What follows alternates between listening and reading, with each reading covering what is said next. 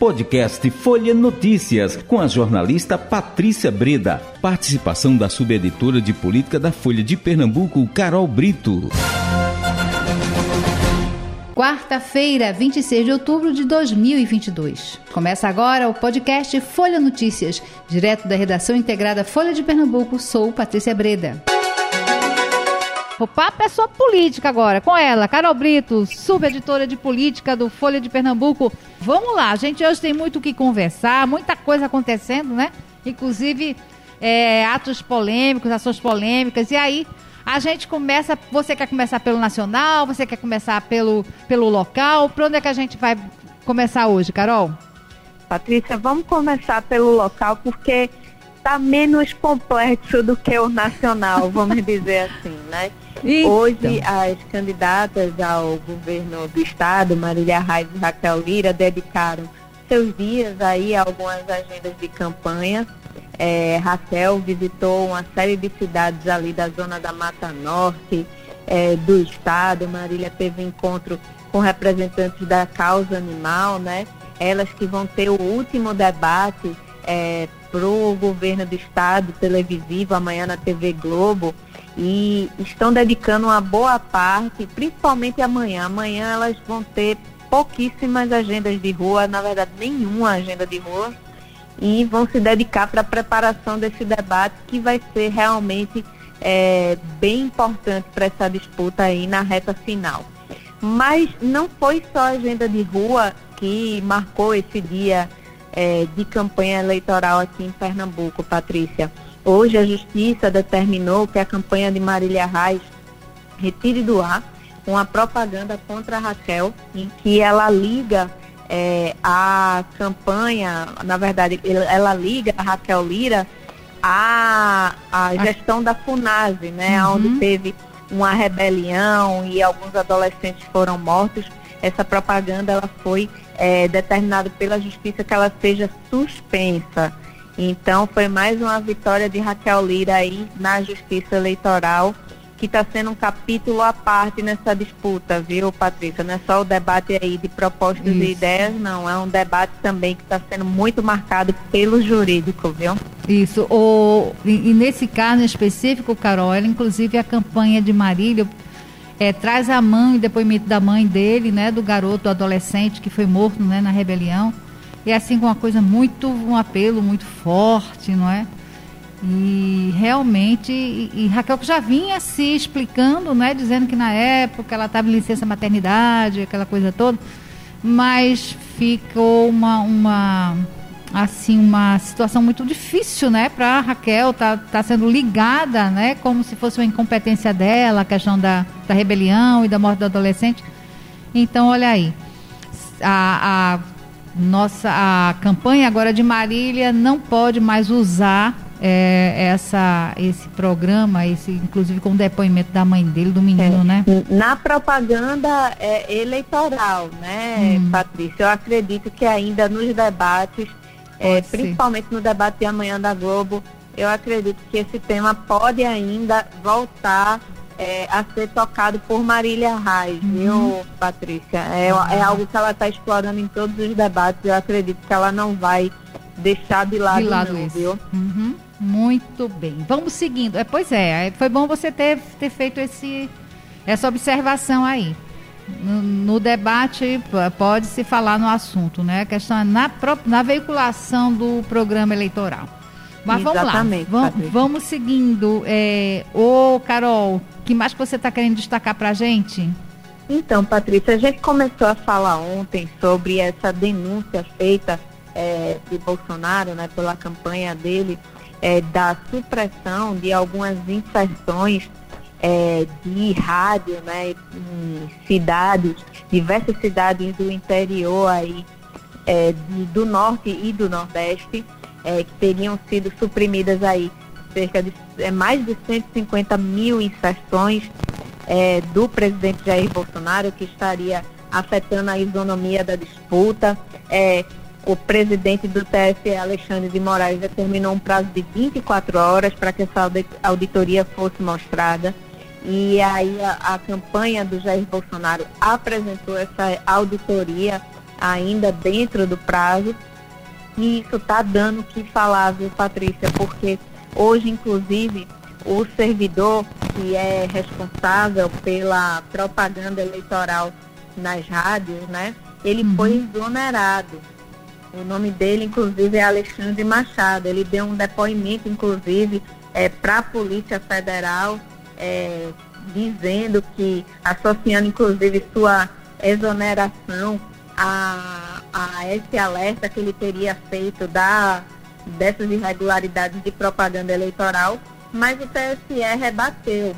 É, o TSE disse que Alexandre, quando ocupou o cargo de comissão de assessor, ele nunca é, indicou em nenhuma, nenhuma irregularidade na propaganda eleitoral. Tanto uhum. que essas irregularidades só estão aparecendo, inclusive, agora, né, Patrícia? Inclusive, aí em bastidores, isso ainda não foi comprovado. Isso você pode explicar até melhor que eu, porque você trabalha com rádio, né? Uhum. Eu acompanho, falo aqui de vez em quando, dando meus pitacos sobre política, mas o que a resolução do TSE determina é justamente que essas inserções são é, entregues para as rádios pelas campanhas dos partidos políticos e cabe às rádios fazer a veiculação. Quem faz a fiscalização é, dessas inserções, isso inclusive segundo a resolução do TSE, são os próprios partidos políticos, que podem inclusive entrar com denúncias em qualquer indício de irregularidade, né? A divisão dessas inserções, ela é feita por lei, ela não tem é, nenhuma intervenção direta do TSE, isso é importante isso. que seja esclarecido, uhum, né? Isso. É uma questão das próprias rádios que veiculam, e isso você pode falar até melhor que eu, né, Patrícia? Que você é que trabalha em rádio, sabe muito melhor que eu sobre esse trâmite, claro. viu? Não, não, Carol, você tá, é isso mesmo, você está falando, então, e fica é, sobre o partido e as emissoras de rádio. O TSE, ele, ele não entra nessa, é, nesse métier aí, não é? Uma coisa que fica, então, é, a rádio não recebeu o material, então entra em contato é, com a, a, o, o, grupo que está coordenando a campanha, avisando, olha, não chegou, porque, inclusive, é, as empresas elas é, recebem multas seríssimas, né? Se não, não veicularem as, as propagandas. Se aconteceu, é, nesse número todo que ele fala, eu acho muito improvável, né? É. Se acontecer, inclusive, está sendo apurado, né? Uhum. Esclarecido. Inclusive, algumas rádios já têm se manifestado, negando irregularidades. A própria é. Associação é. das Empresas de Rádio e Televisão de Pernambuco, ele é, negou qualquer irregularidade, uhum. assegurou o cumprimento da norma legal e disse confiar na apuração das autoridades, né? É bom esclarecer também outras coisas, Patrícia, porque é, tem, é, algumas pessoas chegaram até do meu convívio pessoal e perguntaram assim, mas será que a, a, a eleição vai ser adiada por conta dessas denúncias de irregularidades? E é importante esclarecer também, Patrícia, que a data das eleições é definida pela é, lei. Então precisaria é. de um trâmite legal uhum. para a mudança dessa data das eleições. Então você não muda é, com uma simples é, denúncia, ou, por mais grave inclusive que seja, como essa é bastante grave, mas, e que vai ser apurada. Por enquanto, se isso deve ocorrer, as eleições devem ser mantidas. O que acontece, né? Essa questão dessa denúncia vai ser apurada pelo isso. TSE. E aí a gente não sabe quais serão os desdobramentos disso. Se for comprovado uma denúncia tão grave como essa, uhum. isso com certeza vai ter consequências. Mas é importante ressaltar que mudar a data das eleições é uhum. bem improvável a essa altura do campeonato, viu, Patrícia? Porque precisaria de todo o esforço legal, isso inclusive iria gerar uma ampla insegurança jurídica sobre se é possível Isso. você mudar, né? Você, há quatro dias das eleições, mudar uma data da eleição assim, realmente seria algo muito polêmico e bastante improvável. A gente não pode simplesmente afirmar, né? E se eles têm essas provas, que mostrem as provas, né? Para que fique tudo em pratos limpos, né? Para que não fique nenhuma sombra de dúvida, né, Carol? É exato, Patrícia. Vamos acompanhar. Né?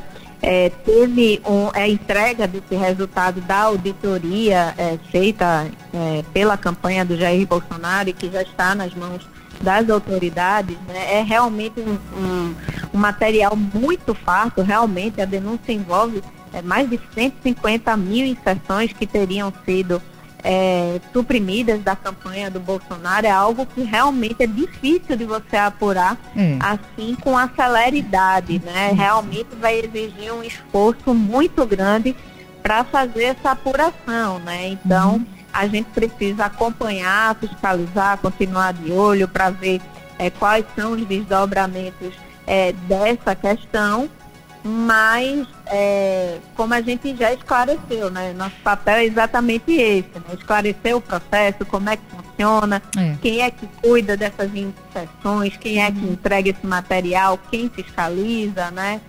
E ver esses próximos passos é, que a gente já está aí com a eleição realmente batendo a porta, né, Isso. né, Patrícia? É, chegar... e todo mundo ansioso para chegar esse dia 30. Isso. Então, vamos acompanhar porque provavelmente uma denúncia desse porte ela deve ter desdobramentos, inclusive após as eleições. Então, é Isso. é bom a gente ficar de olho e ver o que é que vai, é, no que é que vai dar, né?